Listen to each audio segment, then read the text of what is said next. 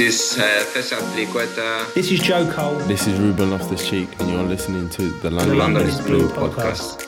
All right, Chelsea fans, welcome back to another episode of the London is Blue podcast. As your host, Brandon Joe, my host, Nick Dan on PTO, which, gonna be honest, didn't even know we had, but apparently he submitted it and it was approved. So Nick and I holding it down, but I'm not gonna complain, Nick, because I've taken my fair share of breaks already this summer. You sure have. Um, I forgot that you know you were you were the host of the podcast here for a minute, but you're back. You know you you entered back in. You kicked the door down. You said I'm I'm here, and and so no more Dan and, and Nick save the world episodes for a little bit. Brandon and Nick uh, back in the saddle because there's a lot of news going on at Chelsea right now. Uh, I don't know if you've been able to keep up, but uh, in addition to the 145 transfers that that the club has currently going on. The, the club has acquired uh, a new piece of what they have termed the multi club model. And so we are going to be talking uh, to French football expert Jonathan Johnson about the implications of the Racing Strasbourg uh, acquisition as part of the, the model. I will not do that accent again, promise. And, uh, and kind of take you on a bit of an educational journey in this one to find out about you know all the different implications of the acquisition and, into the model and who Strasbourg are as a club, uh, which I think is really important and a lot of interesting history uh, there as well. So hopefully this is informative, Brandon. We we can uh, get people on a level playing field as they enter into their new uh, favorite Ligue 1 team for next year. Absolutely. Uh, I've started to lean heavy into this. I've changed my Twitter Avi to the Strasbourg uh, logo. Uh, my new handle name Yeah. is uh, Blueco shareholder. So whatever you need, I'm here to help. Right. I, I took some time off. Uh, Twitter, I needed to decompress after the season. I am back and ready to shithouse. So, um, yeah, this is this is really cool. Uh, not only we're just going to kind of touch on things, we would say there's an interview JJ from CBS coming in later, expert, right? Ran us through top to bottom. Everything's going to go. So, Accent, accent is on point. oh yeah, Uh, he's a he's a Villa fan like Matt Law, and I'm like, I didn't know you guys could do that. So good on him. But very informational, like Nick said. Really, just want to kind of just present what is out there to to try to get us headed in the right direction. One of many. Um, Blueco. I mean, we can even just start there. I mean, Nick, the the official umbrella org has been announced. Uh, it has been released. Uh, I even saw on Twitter that it sounds like they're filing paperwork that I think Chelsea will eventually be owned by Blueco potentially as well. They're going to kind of shift some things around, but um, the there there's been I think the multi-club model was discussed even Boehly at the conference last year. This is step number one to like make it concrete and real. Obviously there's been a lot of other clubs linked which we'll get talked to but the first domino has fallen france being a hotbed of young talent there's some strategic reasons why you want to go there but blueco is announced to the world and, and they kind of gave their statement here right and talk about the why, right? I mean, the strategy, the high level strategy behind this makes sense. They want to be competitive in England, uh, in Europe, long term, and see the acquisition to of the of a Ligue 1 club to be very important in their future. They're very specific on where they want these. I these satellite clubs, if that's how we are gonna say it. yeah, uh, there's no there's no nice way to say No. that, right? Yeah, No. right. It, it and and I think Jonathan actually does a really good job of of talking about that from like an implication standpoint. So stick around for that. But the Blue Blueco statement um, says this strategic investment would further our presence in European football alongside our ownership of Chelsea. We believe it would create huge opportunities to share knowledge and expertise. Um, again, we have a ton of reporting that's happened from Nizaar Kinsella and others that we'll talk through here. But I just quickly want to read through the statement that uh, Racing Club de Strasbourg Alsace, uh, which is just a phenomenal name of a club, uh, they, they put this out the other day. The agreement would mark a new chapter in racing's history as the ownership consortium commits to accelerate sustainable investment in the club's growth, including the first teams and in the academy and the women's team. Uh, with the project implemented by Marc Keller, who would m- remain president of the club, supported by the current management team. He says, This is an important day for racing.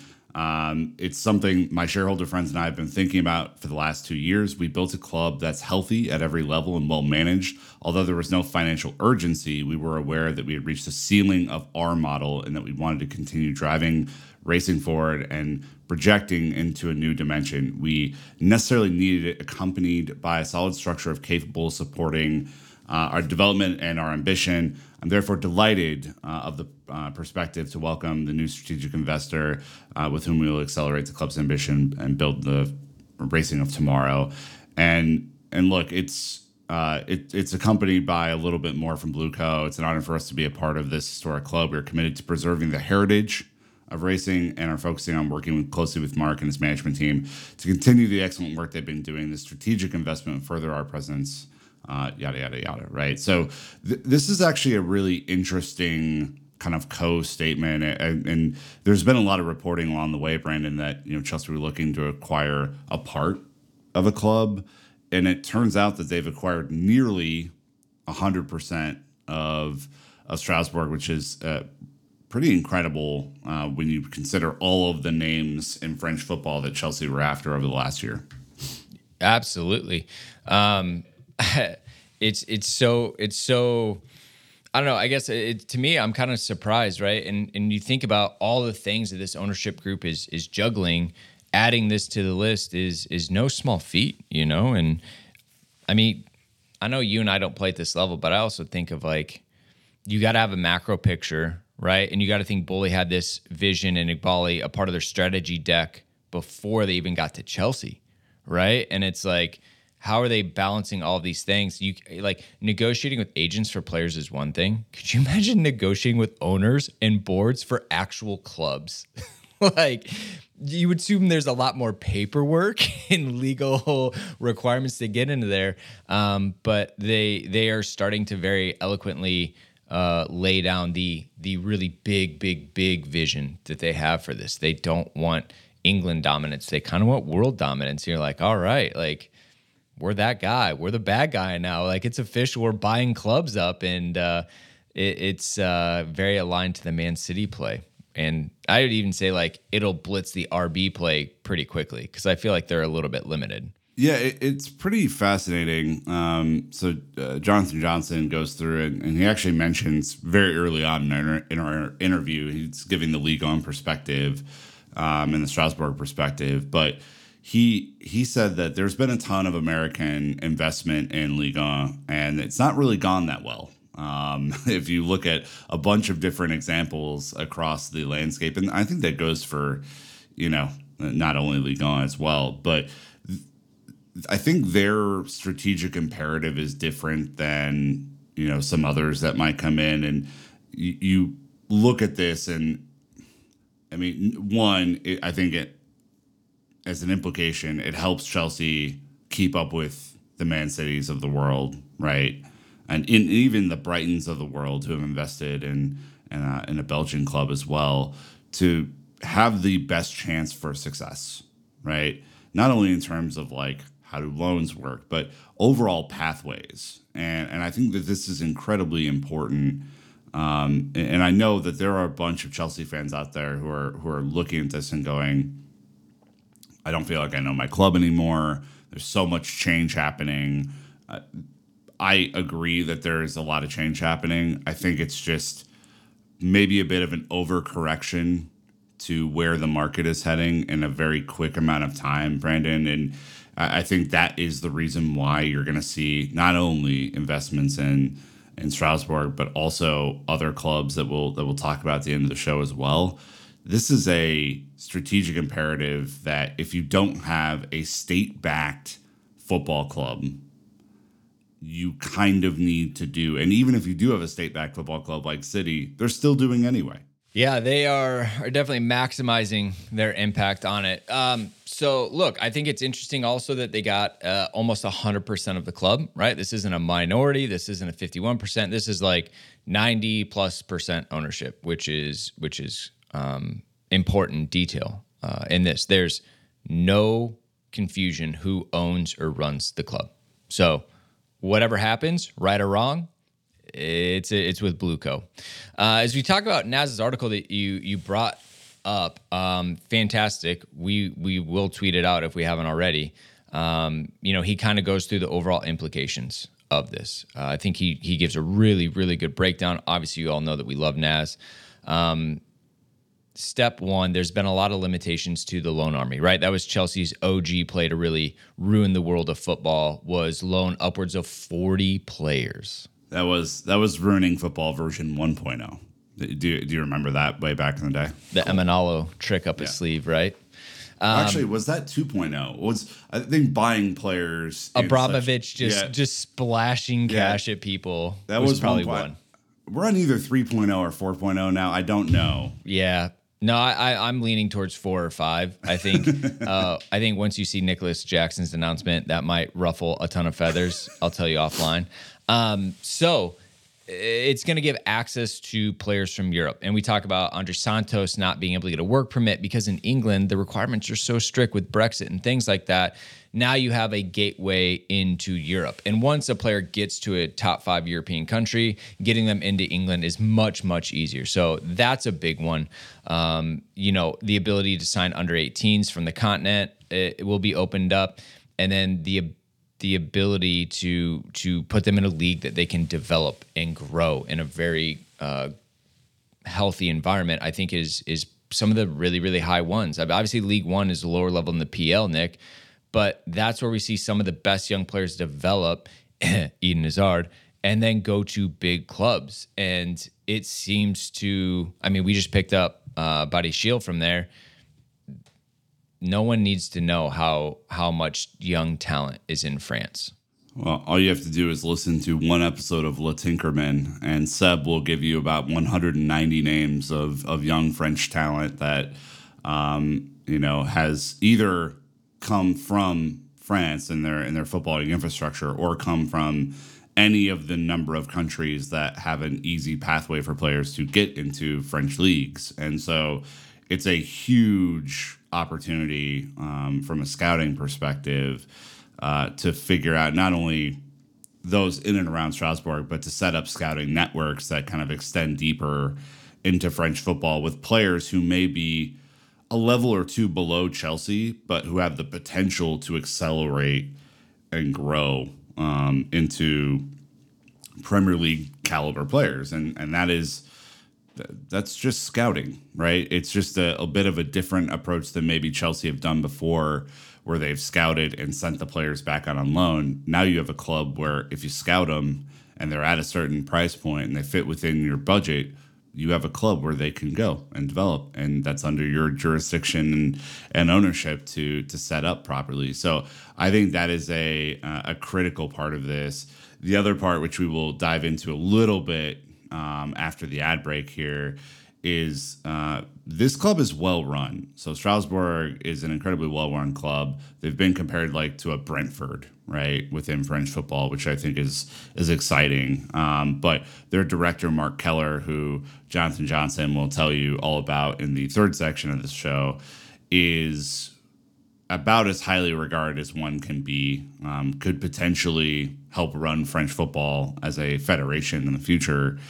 And I think, Brandon, when you look at which clubs you're investing in as a part of the multi club model, you, this is a perfect example, right? A club with a ton of room to grow, right? Maybe don't have the cash flow necessary to make everything that they want come true, but a club that's been operated in a smart and savvy way, a club that has history to it, a club that has a, a really excited fan base around it. You- You're not, it's not build a club in FIFA, right? This is a club that already has history, tradition, and and and, and infrastructure that may just have a cash flow issue and a stadium infrastructure issue that Chelsea and Blueco can can help fix, and that could potentially elevate them as well, which would be great for everybody. Right. Uh, They have one of the lowest debts in France, which I mean, let's be honest. At this point, picking up a club with low debt is is hard to find, um, and and that just makes life easier. Uh, they have a very very highly regarded general director, and Marc Keller, which we'll talk a lot more about. Um, and and they went from like ruins to a twenty five or you know a, a 25,000 seat stadium and, and back into competing and not quite on Europe's door but eh, you know there are some parallels to Chelsea. You think back to the early 2000s when like the club were on the brink of bankruptcy and and thank God we got into Champions League and Abramovich came in.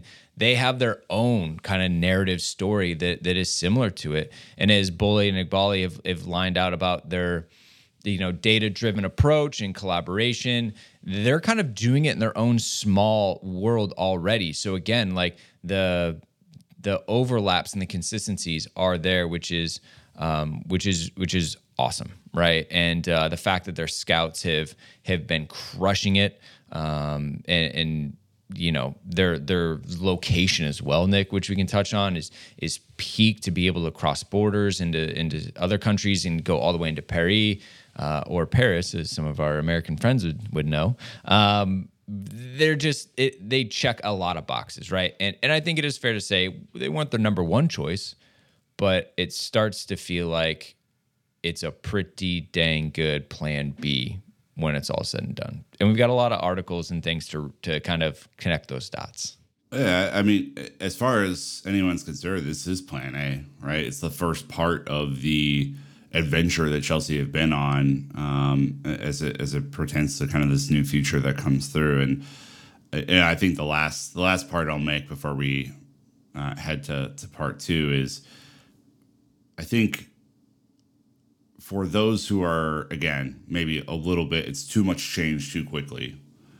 Um, their supporters feel this way too, right? I think there have been kind of protests and stuff like that you know, JJ brings up a really interesting point that no one wants to be the second or third club in a multi-club model. Everyone wants to be the top dog, and you know, unfortunately for Strasbourg, that's that's not going to happen with Chelsea Football Club being a part of the infrastructure and being two-time European champions and multiple-time Premier League winners and one of the biggest brands in world football. But uh, there's a ton of good I think that will come out of this uh, as as we get to learn a little bit more about the club and in part two. And so, you know, again, it's it's not just the anxiety from Chelsea supporters going, what what is happening to my club? I think you know, uh, racing supporters are feeling the the same. Uh, sort of of anxiety, but I think the plan is savvy uh, from what we can tell, and um, the investment will will hopefully you know be like a rising tide that that lifts all boats. So uh, that is that's kind of the last piece I would make there. All right. Well, a lot more to come, but we're going to take a first ad break when we get back. Uh, we're going to learn about Strasbourg uh, and, and kind of just walk through their history. So, thank you to the sponsors, and we'll be right back. Bird dogs make you look good. That's right, Bird Dogs stretch khaki shorts are designed to fit slimmer through the thigh and leg, giving you a truly sculpted look. They fit way better than regular shorts that are made of a stiff, restrictive cotton. Bird Dogs uses anti stink, sweat wicking fabric that keeps you cool and dry all day long. So, look, I've got a pair. Dan's got a pair. Nick's got a pair. We actually love them. But not only do you get Bird Dogs right now, if you buy, you get a free tumbler. That's right. You get a free Yeti tumbler. All you have to do is go to birddogs.com forward slash pool, P O O L. Enter the promo code P O O L for a free Yeti style tumbler with your order. That's birddogs.com forward slash pool for a free Yeti style tumbler. You won't want to take your bird dogs off. We promise you. All right. Uh, before we get into the history of Strasbourg and kind of, you know, who they are, um, we're taking this show on the road, Nick. Damn right. Um, for, for those who have already signed up via our Eventbrite links to the live podcasts in Raleigh, Durham on this on the 18th of July, in Philadelphia on the 21st of July, in Atlanta on the 25th of July, and DC on the 29th of July.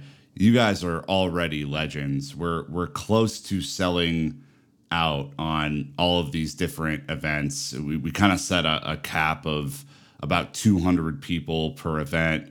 Uh, DC is is leading the pathway so far. Um, that's, that's, not to say that they'll always be in first place, but a huge reaction out of DC at the Astro Beer Hall, which looks incredible, by the way. Um, so so shouts to to Allison and uh, and and everyone who's organizing the DC event.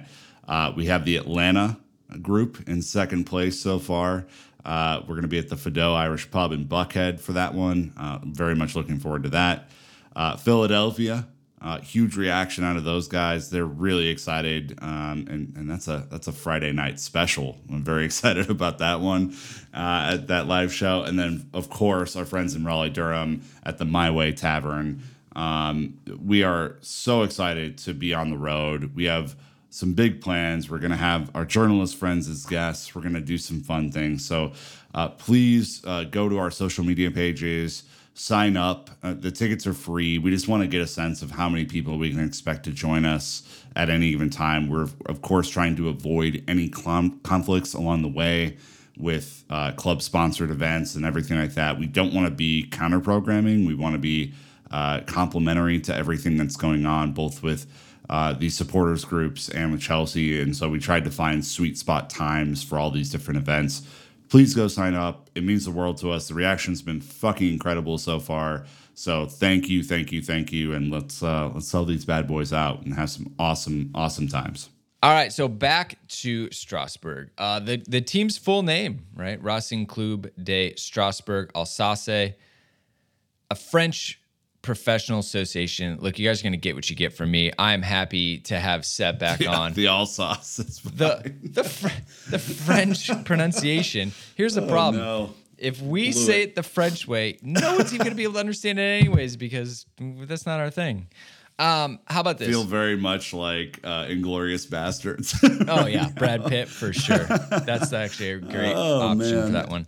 Um, I'm open to to Zoom lessons. Let me know. Uh, founded in 1906, it uh, they've had their professional status since 1933, and they're obviously currently in Ligue 1, top tier of French football. Um, they they've they've definitely had their ups and downs to say the least. Nick um, got Yep. 15th in the league this season, and uh, the apparently paid 64 million for the club. My man, that's a player today in England. That's one Kai Havertz essentially uh, for for an entire French club, um, which kind of shows you the inflation in English football. But yeah, I mean, uh, you know, as as again, we'll reference JJ because he was excellent, excellent, excellent in our third part. But you know, the club actually finished close to the European spots the year before, had a bit of a regression last year. Um, Marc Keller, president's been in place since 2012. He's been an orchestrator of this entire kind of rebuild that's happened from from kind of that rags to riches uh, story that, that you mentioned earlier. It's one of six clubs that have won all three major French trophies, um, including the championship in 1979, the Coupe de France, and 51, 66, and 01, and the Coupe de la Ligue in 1964, 97, 2005, and 2019. They have played, uh, they're, they're one of six clubs that have played over 2,000 matches in France's top flight, spanning 56 seasons. And they've taken part in 52 European games since 1961. So they fit in great with, uh, with Chelsea. Um, they've never been in like the consistent top four, which I, you know, I think, you know, as far as like well-known French teams, obviously your PSGs, your Marseilles, your Lyons, all those sorts of clubs, never really made it there. Um, but you know, despite the fact that they have experienced relegation, they've kind of bounced up. Um, you know, this is a club that has a ton of history and a ton of really interesting uh, geographical history. Um, they were founded as in a part of the German Empire, right? Um, and then you know because it's right on the France-German border or France-Germany border, I should say. And so there's a huge kind of history between those two nations. Obviously, if you know anything about the uh, the world wars that took place in the first part of the 20th century, um, but they were annexed as part of, of France and are um, you know currently a, a part of the the French league, obviously. Uh, but there is a ton of cultural implication between both countries where they are, and you know, of course, um, there's a ton of, of pride in that region for um, their their culture, as as we will learn later. So. Um, they've also started an esports team, which is, you know, I feel like a pretty standard part of every club's outfit these days. But they're trying to be on the leading edge. You know, like like we've said, this is a team with a ton of history, a ton of tradition, uh, a club that's won multiple trophies across their history, and is is maybe at the precipice of doing something uh, special, uh, a la Brentford, as we find out from from Naz's article here, Brandon. Yeah, absolutely. Um, it's super, super, like you said, interesting. Of life hasn't been easy for them, you know, uh, and and they've had to overcome some some stuff, and their fans are super passionate, which we got to see, right, uh, in response to it. But um, while it probably is considered not ideal, here are some like just top top of the funnel advantages. You're going to get an international dimension now from Strasbourg. Like they're going to have way more resources than they ever had before. When we talk about like the financial differences between the Premier League and in Strasbourg and like the how much we bought the club for, their budget, their investment, uh, th- they are going to see like immediate uh, upgrades day one. I would say, with all due respect, them and to Chelsea, they're going to cheat Chelsea things as well, which is great. Uh, but the resources, massive. Uh, operations, marketing, um, you know, uh, sponsorships, valuation. They're going to get there. Hopefully, some medical stuff, some scouting, sports science, whatever it is. Um, they talk about the fact that Chelsea and the LA Dodgers and the LA Lakers, right? Now they're tied to them. There is something sexy about that. I would be interested in what the the local view of that is, but like the LA franchises in the US are globally known. Like LA is known of Hollywood, therefore Hollywood has taken those sports teams uh, around the world with them, and and you'll you'll get to see that. I mean, expanding their twenty six thousand seater stadium Hey, just add it to the list, Nick. We're already doing stadium renovations in London. Might as well just take the same team and have Bulk them take, supplies. Yeah, Let's have, go. have them take a look uh, at our at our friends over in, in France as well.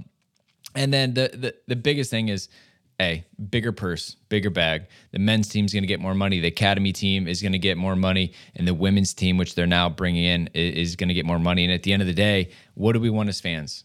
More success. And and to be quite blunt, the more money you spend, the more success you tend to have. So Yeah, and, and it's it's also really interesting too because I think you know maybe the forgotten player given Chelsea's uh, transfer dealings right now is, is Christopher Vivell, who who Naz notes this is his specialty, right? When you when you look at where he came from in the Red Bull model, he knows how to create this multi-club model in a way that will make sense and that will be able to share resources effectively right? You know from from the rb model there's a ton of of expertise there. And so i think that is critical. He's a critical component to this where uh, maybe some others and, and Stewart and Winstanley are getting a majority of the either praise or not so much praise at the moment. Vivell is kind of, I think, orchestrating some other types of things that could have bigger impacts for for Chelsea and these clubs down the down the road. And I think the last note, and I this is a really important thing um, it- because UEFA just kind of makes up the rules as they go. Um, not uh, historically uh, a very uh, honest or straightforward organization, UEFA. Uh, there is uh, some, you know, I would say regulation around owning multiple clubs in the same competition across Europe. That their mention is, although uh, unlikely that Strasbourg will qualify for Europe, they did a couple of years ago, almost did a couple years ago. So let's be very careful. And Chelsea are not in Europe right now. so Who so makes also it let's first? Be very, yeah, let's just be very careful about that. Um, it's it's said that they have a relaxed approach um, to this sort of kind of multi-club ownership model, and so all that being said, I, I mean, Brandon, what are your takes before we get into our our interview uh, with Jonathan Johnson, who again can't highly recommend enough uh, following on Twitter. Um, what, what are your reactions to this as step one in apparently a multi uh, club model that is being set much quicker than maybe I had even thought? if there's one thing that these owners cannot be accused of, it's uh, sitting on their hands. One could say. Um, I'm just trying to take it all in. I don't know, right? Am I thrilled with what like Man City have done with like financial doping and things and moving players around and you know, I mean, I mean, not really. And you just don't know what the intentions and the impact this is going to have on Chelsea. You assume it's good, right? But at the same time, are we going to be farming these clubs for the best talent? Like, is it going to be mutually beneficial? right or or are we going to kind of be the source of a lot of pain around these these smaller developing leagues or you know the ones that just have less money i think that's where we should naturally be concerned um, but i think some fans will understandably say don't care. Chelsea number one that's all i'm worried about. If this helps chelsea be better all for it. But i think the owners will probably see that they could have success on multiple continents or well, multiple countries for sure. And like, what's better than having one successful team is having five successful teams. So I'm really just trying to read and pay attention to what's going on so we can see how all of these pieces are going to connect. This is a massive operation. I mean, talk about mergers and acquisitions at the highest level across sporting franchises, across different countries with different rules and regulations. Um, th- this isn't going to be easy. Nothing that Boehly and Eghbali have done is easy. So I also want to know, like, how long is it going to take to settle in? Uh, I'll have to go back and kind of review the the city football group and how quickly they did it. I feel like they moved pretty fast. Um, and so may, maybe it's not as complicated as I'm thinking. Um, it, it'll probably make more sense of why we have so many sporting and technical and scouting directors now because they probably were hiring for beyond just Chelsea, and we'll start to see that bigger vision come to fruition. But honestly, Nick, I I don't know. I'm just trying to pay attention and see how this plays out because this is uh, a a big play. This is going to have huge implications across a lot of different things. And uh, coming off the season we had last season, I, I just want Chelsea to get back to greatness, right? And if this helps, great. If it's distraction, then it's going to suck. Yeah, I mean, I, I watched a lot of the reaction to the news on Thursday, you know, from folks that we uh, like and trust, and and the reaction was really split. And I think I understand why the sentiment on the negative side exists, right? Um, this is it's a lot of change happening really fast, and you know, again, I think the the folks who do not want this to happen feel like they might lose. You know, Blueco might lose Chelsea as a priority within you know this greater footballing infrastructure. I I understand that, and I could see it.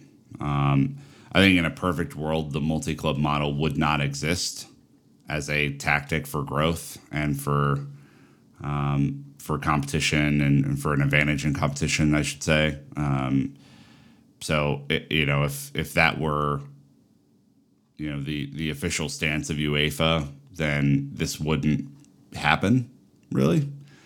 Uh, but it's clear that UEFA is not going to do anything about it or if they do something about it, it will be after, you know, all these multi club models have already been adopted and probably grandfathered in. And so, you know, it's not about necessarily competing in an ideal world. It's about competing in a world that exists and where your rivals are getting stronger by the day, right? City just won the treble. They're not going anywhere. You know, even if Pep leaves, they have a strong football infrastructure in place. They have a multi club model in place. They're state backed. It's a hard thing to beat, man. It's a really hard thing to beat. And I think competition and getting advantages where you can is is what I see this ownership group doing, even though it was an abysmal first year for the for the men's first team. Uh, I think what you're looking at here with the multi club model is a way to try and claw some of that ceded territory back.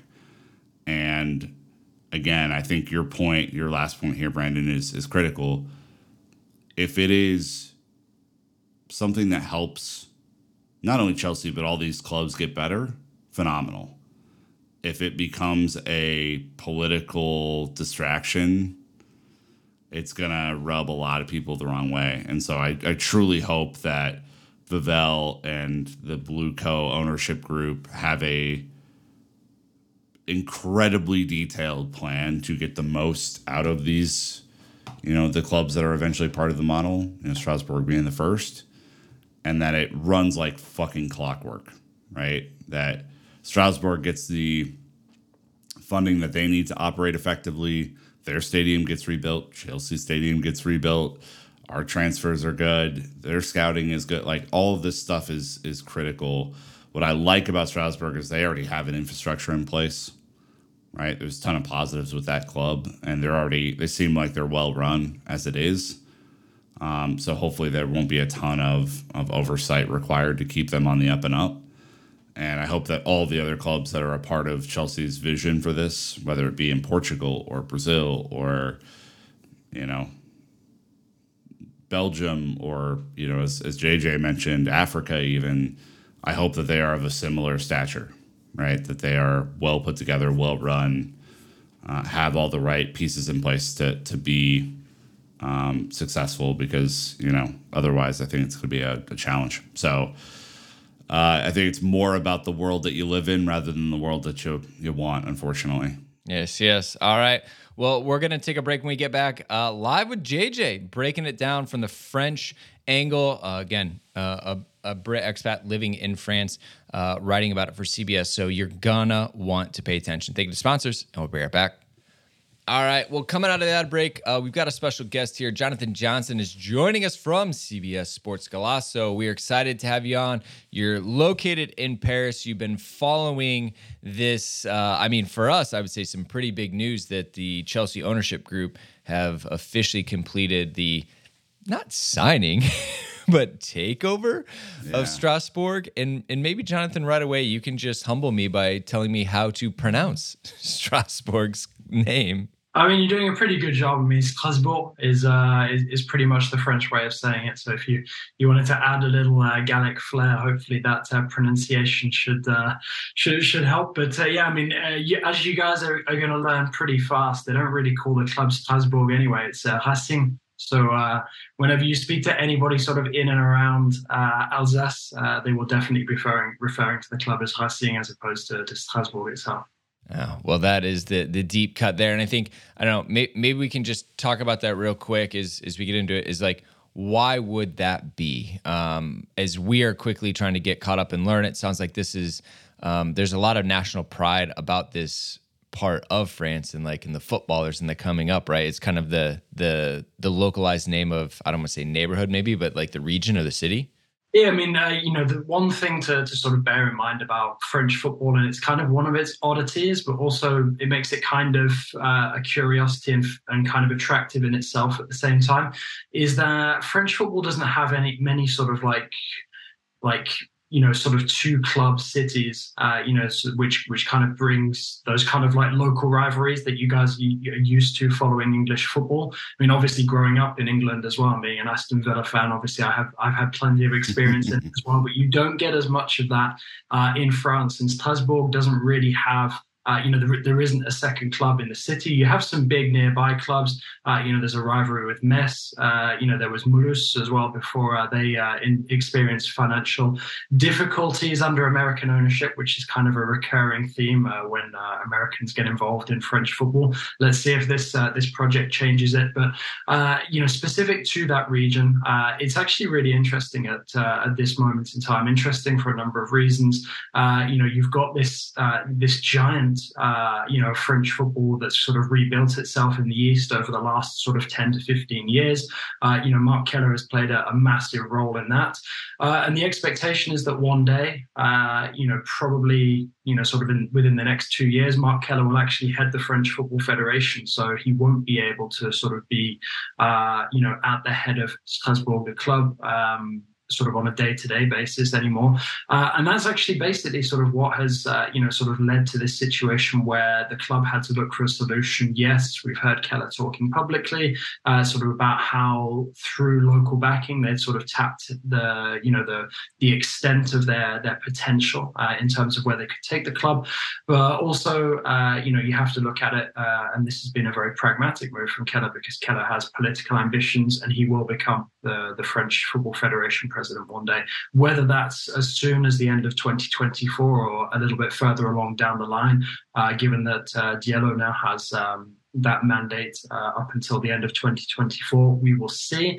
But there's no way uh, in French footballing law that you can be French Football Federation president and president of a club. So that is one of the factors that has kind of fed into Marc Keller needing to find new ownership for the club. Now, Keller, in terms of what he's done in terms of rebuilding Strasbourg, he's now kind of like a, a local deity, kind of like a godlike figure, where you know he has not only played for the club, represented France, and obviously flown the flag for for the region. Uh, you know he's now also rebuilt uh, its uh, its strongest historic club.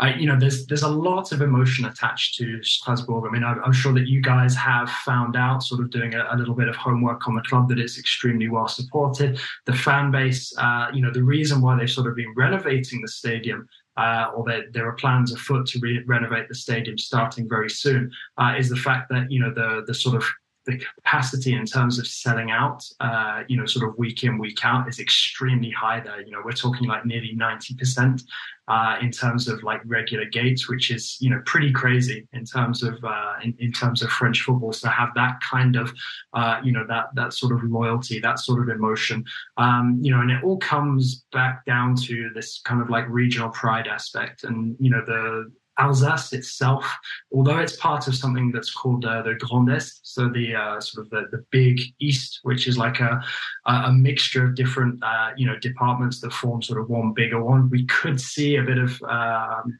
independence for Alsace in the coming years. I'm not going to sort of bore you guys with the French footballing politics uh, right now, but that's something that could definitely be, uh, you know, sort of on the on the cards for for the coming years. But you know, Strasbourg you know, being so close to the German border, uh, you know, the the mentality in that region towards football is very different to, uh, you know, the mentality towards football in other regions where it's perhaps not as passionate. You know, there's a lot of debate in French football about who sort of has the the most passionate pockets of fans. You know, the Lens fans, for example, are, are well known across Europe for being, you know, absolutely, uh, you know, mad about their club. You know, PSG's ultras have done a good job of sort of advertising their passion over the years in the Champions League. Nobody you know needs to introduce a club like Marseille, who have uh, you know phenomenal support uh, at home in the Stade Velodrome.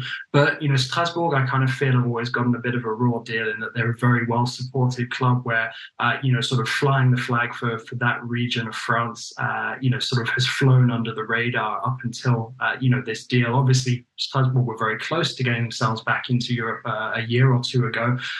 sadly, fell just short and then really struggled last season. you know to to follow that up and, and very nearly uh, got relegated. So flirted with it for a little while, but uh, you know this. Um, you know th- this club is, is, is massive. It's very difficult to you know to, to sort of overstate just how potentially big uh, you know this uh, this club could be. Yeah, crash course completed. Uh, appreciate that, JJ. I, th- I think it, we're kind of starting this conversation with just the implications, right?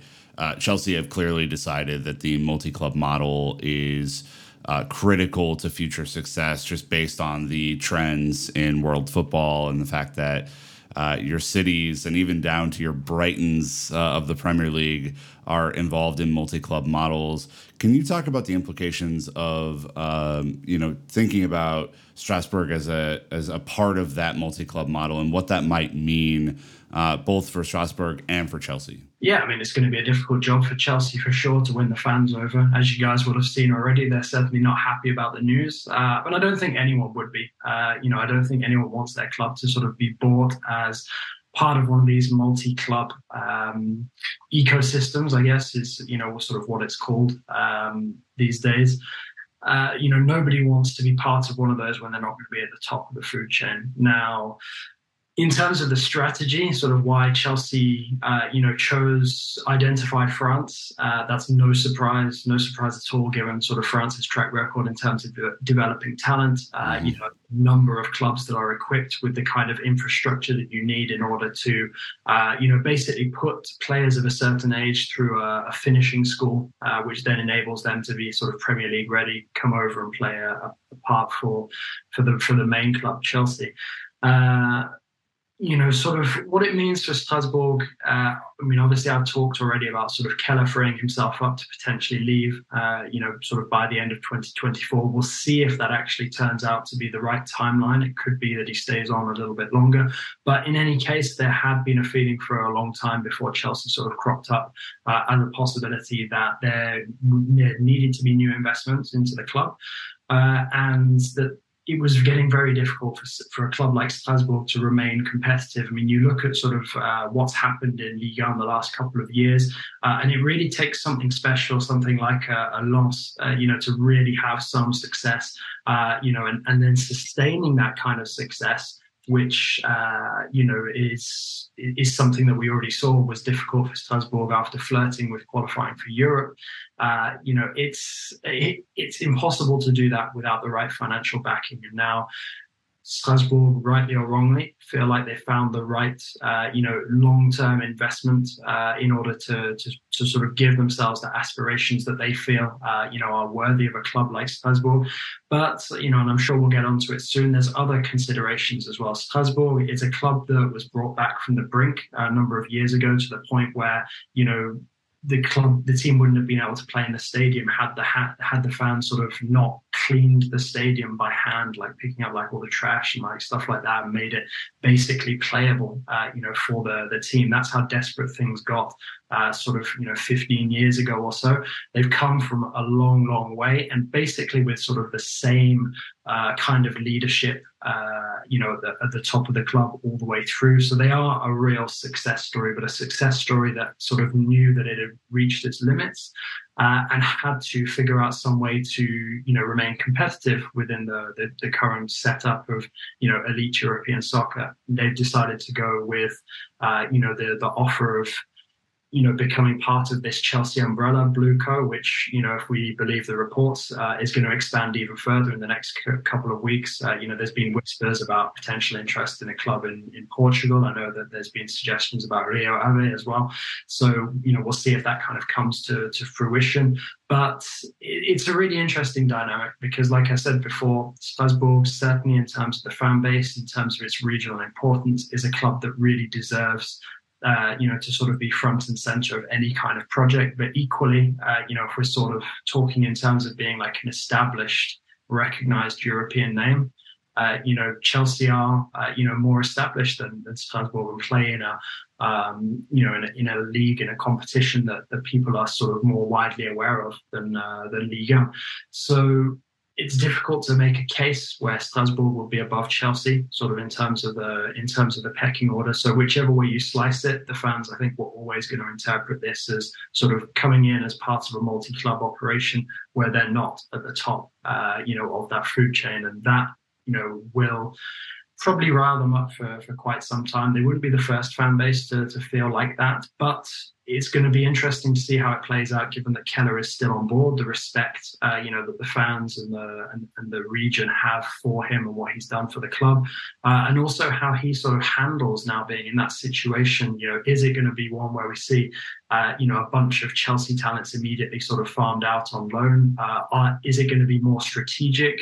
Are we going to see sort of maybe like one or two players joining like that? Uh, you know, with a with a, a, specific idea of how long they spend at the club and, and sort of how much they would need to develop in, or, in order to go back to Chelsea and challenge to be in the first team, uh, and also uh, you know what it would kind of mean uh, in terms of the investment uh, through Blueco uh, into Strasbourg in order to make them more competitive. There's been some reports in recent days since the news uh, that Strasbourg are now looking at potentially having a budget of around 25 million for the coming season. So, you know, it's going to be interesting to see how it plays out. And I think the fact that Keller is on board means that the fans I'm not going to say they'll have to be better behaved than they would be if he, you know, just completely gone and said, you know, bye bye and, you know, here's your new owners kind of thing but um, I think it kind of tempers uh, the reaction that there might have been from the Strasbourg fans.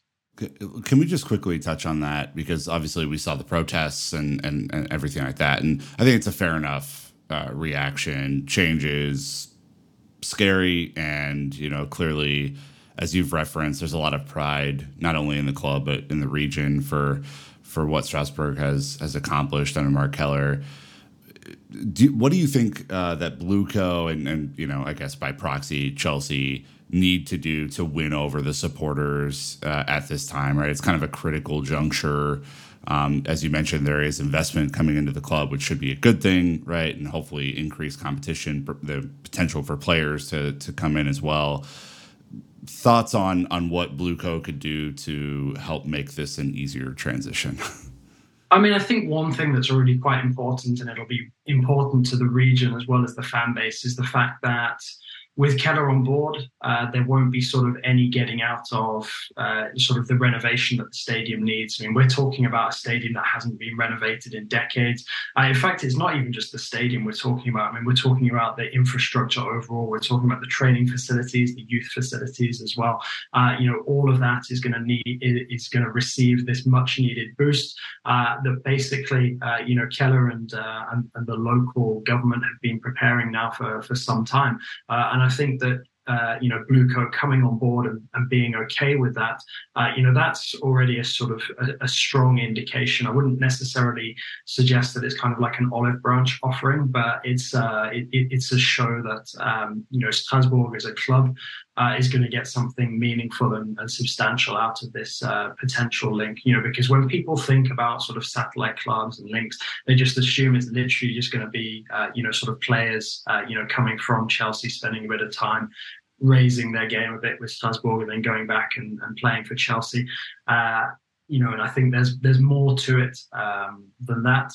And the fact that uh, you know um, you know the renovation didn't have to be put onto the back burner. Uh, you know during the talks is a is a good indication that you know this is potentially something you know that's at least sort of medium to long term as opposed to uh, you know potentially looking at, uh, short term gains. And certainly if we sort of judge from the narrative that we've heard on the Chelsea side since uh, you know the the takeover it's uh, you know going to be part of sort of a, a, bigger plan. You know, we're not just going to see you know one club in this sort of multi-club model. There's going to be sort of uh, you know three, four, uh, you know, at some point very near in the future, uh, and it'll be interesting to know sort of where Strasbourg figure in terms of that. Because for me, it's very difficult to imagine them being anything less than say the second club in a multi-club operation. Uh, and with all due respect, you know, um, any deals that, that might be found in, in Portugal in the coming months.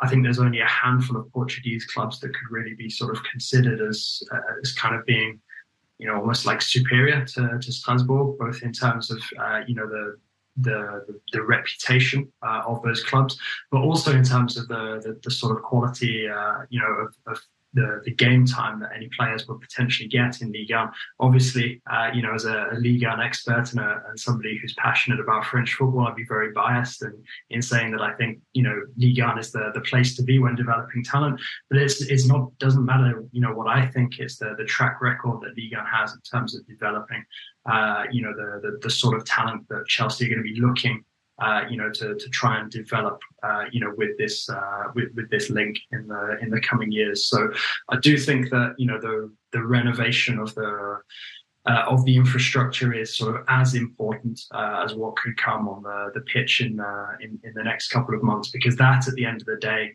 is what the fans will be able to, to sort of attach themselves to and say, you know, that's sort of what we've got to look forward to, uh, you know, in the future. There's going to be more spaces for fans to come in to watch, and there's going to be a greater chance of us being competitive and finally getting to Europe, which, uh, you know, came so close just a, a, year ago. Well, obviously, a big part of this is, you know, I, I think you talked about how Chelsea could potentially, you know, bring some players over, but it, it goes the other way as well. And I think one of the strategic alliance side of it, uh, and I'm sure from the ownership group just in general, is helping to get players maybe outside of England into France, which you know Brexit is a very obvious issue for the Premier League teams. Yep. Um, but with Ligue 1, they have the um, the Cotonou agreement, right, where you can get uh, players in from 16 Caribbean countries, 40 African countries, and 15 countries in the Pacific, with with pretty much little to no resistance. And um, I guess if you can kind of help us understand that a little bit, because I think that'll probably be a big flow. Is you try to bring in young players, develop them probably in Strasbourg, and then move on to other players, whether it's revenue generating or to Chelsea. I feel like this is probably a big part of the strategy, which I put in quotations. Yeah, I mean, it's it's interesting you mentioned that because I think you can actually sort of break it down into sort of more basic terms. Uh, you know, obviously, large swathes of Africa are French speaking, uh, and traditionally, Ligue 1 has been, uh, you know, a, a, a perfect um, sort of you know training ground slash finishing school for a lot of these players that they come to to Ligue 1 and get their sort of first taste of Europe and then end up moving on to some of the bigger sort of elite names. And obviously you know Chelsea based on uh, you know what they've achieved over the last couple of decades now uh, you know are in that same bracket uh, you know. And I think there's a lot of uh, you know clubs with or without uh, you know a parent club like Chelsea that you know look to try and tap into uh, you know certainly French speaking Africa because you've got a lot of players as well who can qualify as like you know dual nationality uh, you know so they can easily get themselves to Europe. It's just a question of their talent cropping up on the radar uh, and then being brought in by the right club and, and, nurtured. I mean you've got some very good examples uh, you know of that in this current Strasbourg squad. You've got the likes of Habib Diarra for example example, who's really burst on the scene towards the end of last season. Uh, you know, came in from Senegal and now you know is is suddenly being looked at by a number of bigger clubs, not just in uh, in France, but you know across Europe as well. Uh, you know, and I think as well somebody like uh, a Datro Fofana, you know, had um, Strasbourg sort of had the kind of budget that they've got available to them now since the takeover. He's the kind of talent that they would have probably looked at trying to bring over, and maybe he still ends up, uh, you know, going to Strasbourg at some point on to me, certainly he'd be sort of like one of the first names it would be logical to, to explore, uh, you know, potentially, uh, you know, sorting out a loan deal for. But I think sort of long term, uh, you know, now having Strasbourg in place, uh, it means that, uh, you know, Chelsea, in terms of their, their you know their scouting and their, their, their talent identification they can look more aggressively towards africa knowing that they have a place where they can bring in the players uh, sort of in an immediate sense sort of build them up over you know potentially over a couple of years before looking at trying to, to bring them in for, for, for chelsea. And also i think as well even if uh, you know there wasn't sort of all of the, the kind of red tape to get around in the premier league jumping from uh, you know say for example, uh, you know, coming from a, a different continent, uh, you know, straight into the Premier League, that's a very, very difficult jump to make. Coming to somewhere like yeah uh, you know, I think it's more, it's, less harsh uh, on the players and it gives them a better shot at, uh, at, developing. So I think, you know, certainly we can expect to, uh, you know, see Chelsea looking creatively towards French speaking Africa in the, the short to medium term. Uh, and potentially, who knows, you know, maybe one of the multi clubs, uh, you know, that eventually gets added to this umbrella under Blueco, you know, is, is, is an African powerhouse where there's an obvious, uh, you know, sort of route to Chelsea, where you can go from that club to Strasbourg to Chelsea, sort of over the course of say three to five years, uh, you know, which would be ideal for developing talent, say from the age of like you know, sort of sixteen to twenty-one. You you mentioned Diarra earlier, uh, another one of the Golden Boy nominees uh, is Doucouré as well. Do you think that there are any players at Strasbourg that are uh, potentially pipeline ready for the Premier League, let's say in three years? I mean, if we're talking Premier League ready, I think there's a difference between being Premier League ready and sort of ready for what Chelsea's project aspires to be, because we all know that Chelsea next season, out of Europe under a new manager, uh, you know, the expectation will be to sort of get back into the Champions League as quickly as possible and ultimately to sort of get back into a position, uh, you know, to, to aspire to, to challenge for the, the league title. Um, so in terms of sort of coming in and playing an immediate role, um, I like uh, Jean-Luc Bellegarde a lot. I don't think, though, necessarily he'd be the best fit for Chelsea. Certainly not in terms of the players who've been brought in, some of the, the transfer targets that are being mentioned at the moment. But do I think that he could play in the Premier League in the future? For sure. I mean, I think Diarra, given where he is at this moment in time in terms of his development, um, Chelsea coming in now with this deal, or Blueco coming in now with this deal, sorry, um, you know, it actually comes at a really critical juncture because suddenly Strasbourg can keep hold of him and potentially he could develop in the next year or so into a talent that, you know, could be of interest uh, to Chelsea. You know, he has that kind of uh, potential. I mean, it's also interesting as well because it gives Strasbourg suddenly the opportunity to maybe keep hold of players who might not be an obvious fit for Chelsea uh, in terms of like their age profile, for example, but somebody uh, like a, like a Djiku, uh, you know, the captain whose contract is ending, and now suddenly has this new project in front of him, which could lead him to see Strasbourg in a, in a whole different light. He was expected to move on last summer, didn't happen. He suddenly could, you know, look at staying as well. So there's a lot of, uh, you know, uh, you know, sort of potential for Strasbourg to suddenly keep hold of their existing talents. Some of those could be of interest to Chelsea in the next couple of years because there's a number of very talented kids coming through the academy as well, and some of those, uh, you know, could you know, maybe be of interest to Strasbourg for the next couple of years before potentially being sold on.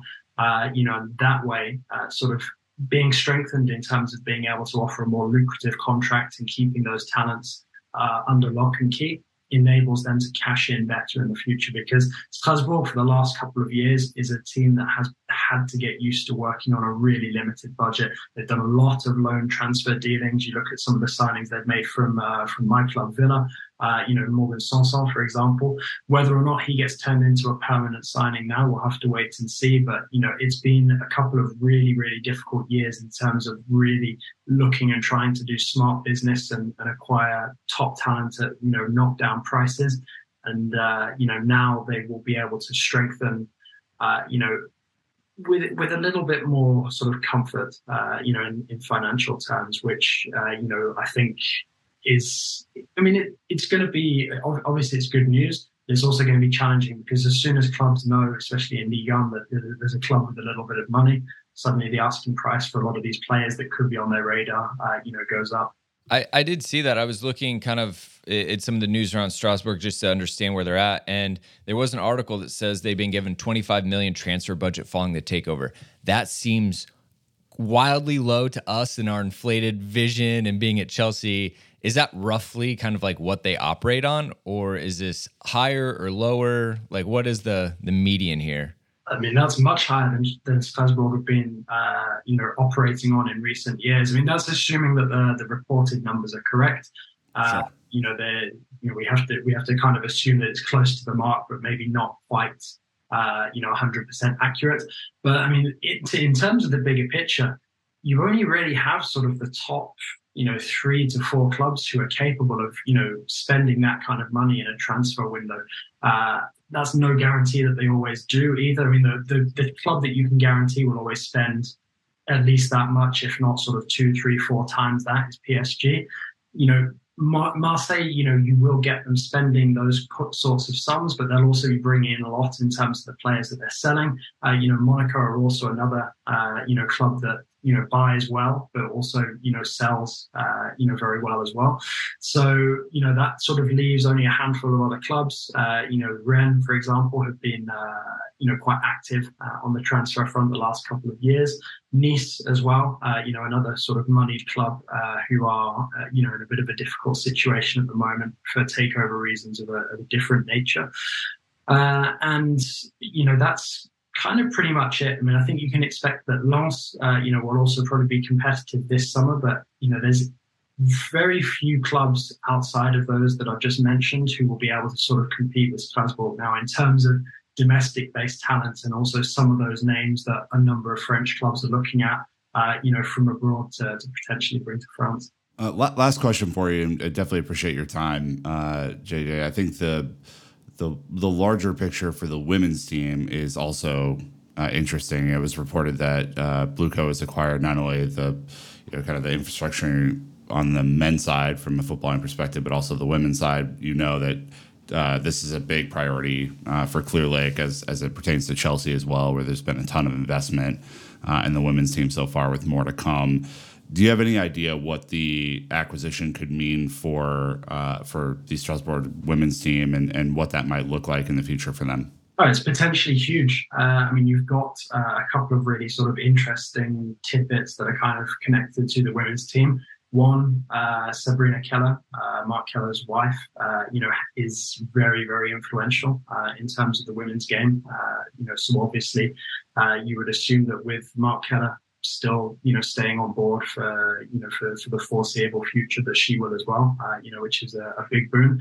And also it's an interesting time to be sort of potentially getting involved in women's football over here in France with the move to finally professionalize, uh, you know, the, the top division of women's football, which incidentally, uh, is now, uh, you know, something that's being led by Jean-Michel Aulas, who was recently kicked out of Lyon by John Textor, another American who's, who's come into the, the French footballing landscape this uh, this last year or so. So I think it's certainly when you look at it from sort of the women's footballing perspective, is very shrewd because it's sort of getting in just before kind of like the the big uh, the big boom.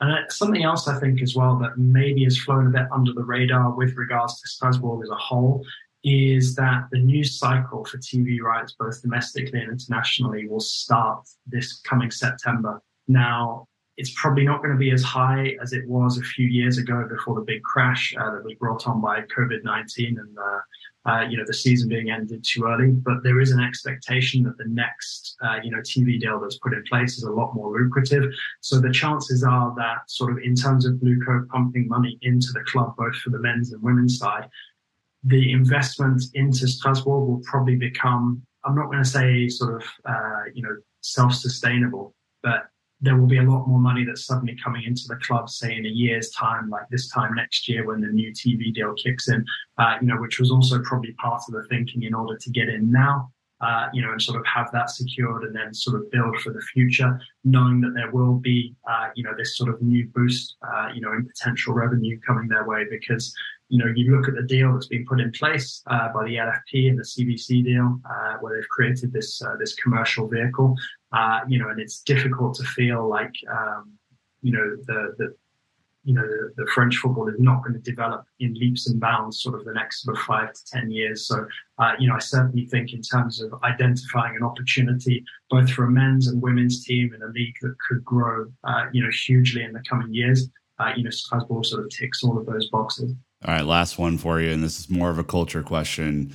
Um, let's pretend that there are a bunch of Chelsea fans who are going to make a, a bit of a pilgrimage over to Strasbourg uh, what is one place that they should go and uh, and explore within what looks like a beautiful, picturesque town? Well, you know, the one thing that they actually really have to go for, uh, and I guess that would be assuming that the guy is doing this uh, so-called pilgrimage, uh, you know, the really sort of hardcore of the hardcore, and that's to go during the winter, where Strasbourg has one of the most famous winter markets. Uh, you know, I definitely think you have to go at that time of year. It is it is picturesque. It is uh, you know, very, very unique. Uh, also very important, uh, sort of in terms of the European map. Got the, or the, you know, the political seat exists in Strasbourg as well. Uh, you know, and no visit to Alsace would be complete without, uh, you know, a beer and uh, a pretzel. So, guys, definitely got to jump in on that uh, at some point if you get the opportunity. It's a fantastic place to go, and the atmosphere at the stadium, uh, especially sort of when it's in full flow, is is phenomenal. It's one of the best fan bases in France. Difficult to you know to, to talk highly enough about uh, you know sort of the, the fan culture. Uh, in and around the club, and certainly a weekend in Strasbourg will not disappoint anyone who's uh, you know looking to make such a such a trip. Awesome. Well, uh, look, really appreciate your time and and helping us stay as educated as we can be about uh, this club and the and the uh, interesting uh, kind of future that's kind of coming up. Jonathan Johnson, where can people find you and and your reporting uh, on Twitter and elsewhere? Thanks a lot for having me on, guys. It's a pleasure, and uh, hopefully uh, chat with you again at some point soon when uh, you know we've had the first couple of months of Blueco ownership at Strasbourg. And for anyone who's interested in sort of keeping up on that and how it's developing over the summer, both in terms of transfers and potential goings on at the club, best place to find all of my stuff is on Twitter. So at jon underscore LeGossip. Uh, and there you'll be able to find all my different bits and pieces for, for CBS and, uh, and other outlets. And uh, now that we've done this interview, I'll, I'll try and make sure that the uh, the fan base remains fed in terms of uh, you know the, the sort of rumors and the happenings at Strasbourg as well. Wonderful. Super fair. Uh, very excited. And for everybody else, a link will be in the description as always. Uh, quite a good follow. So, anyways, more to come with, uh, I guess, everything Blue Blueco and whatever it is. So, again, thank you to Jonathan. We got more stuff coming at you here in a second. All right. So, huge, huge thank you to JJ for just dropping so much knowledge and, and information on us. Uh, I mean, there there's so much Nick in there that I mean, this is coming so fast. Like, we don't have time to research all these different clubs. And at the end of the day, we would miss things. So to have someone who uh, just is so well connected to the even the larger landscape of Liga um, was was brilliant. So link in the description to follow him. Like I said, well worth it. Uh, more to come from him throughout the season. But yeah, fantastic. Oh man, yeah, definitely got a. Uh a crash course in French football uh, from from JJ, and really appreciate him. Obviously, we know that Chelsea aren't done, right? I think to close this episode out, uh, Naz reports that you know clubs in Belgium, Brazil, Portugal are all on Chelsea's radar. You know, JJ mentioned a club, you know, potentially in Africa, um, you know, stuff like that. So this is a you know, step one, Brandon, and what is going to be uh, an adventure uh, for for the Blueco ownership group model thing that they're putting together. And I don't know if you have any closing thoughts, but you know, I think the sooner that these things can be done and the operationalizing of those things can begin, the better, uh, as far as I'm concerned, because it's going to take some time to get this machine fully operational in the way that we will need it to be. Mm-hmm. Yeah, look, as I kind of said it before the first ad break, I- I'm just here to to listen and and talk to people who have a little bit more information. Just try to piece it all together. There's no way we could possibly know what what they're doing in the in the ownership group, what their what their total plans are, as much as they have shared it. But um, this this reeks of ambition, right? This reeks of playing the game at a higher level. To your, you know, we we have to compete with some pretty big hitters, right? Um, when oh, when Abramovich came to Chelsea, he was the big hitter. Now there are a lot of big hitters. I mean, United looking at potentially selling, Liverpool dip the toe in the water. Even you know some of those extremely wealthy people aren't sure they want to compete financially at this level that takes to be successful. So, um, as we've seen the the new ownership group come in and um, exploit some loopholes, right? Uh, this is another way they're going to try to um, play the game at a higher level that doesn't cost as much as maybe what the PIF or uh, other state backed organizations are able to just pile tons of cash.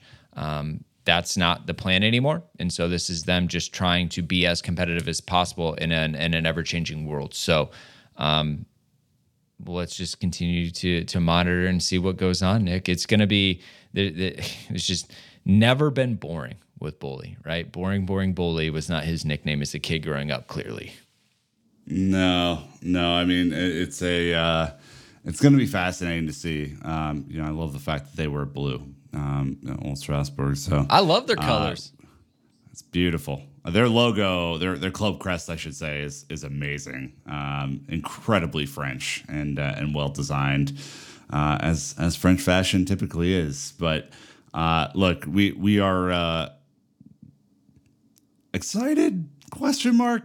Uh, figuring it out, figuring out how this whole thing's going to work. But heavily interested. You know, if if you want to see about the most picturesque uh, city that you could imagine in Europe go go on and Google some Strasbourg images, and and I think we we may try and take up uh, old JJ on his uh, on his winter Christmas markets uh, idea for for a Chelsea Strasbourg doubleheader trip because that it looks incredible. To be fair. Yeah, I put a little Twitter thread out there uh, about the city and kind of what it's known for, and it's wine, fruit juices, and mineral waters, picturesque architecture, you know, and you're just like, all right, that's enough to kind of get us there. Sold. Yeah. Dry Rieslings, uh, famous for its beer, sauerkraut with the German, you know, uh, influence as well. Uh, they've got a, a traditional pizza without tomatoes, but covered with cheese, cream, mushrooms, and local ham book it now. London is blue. London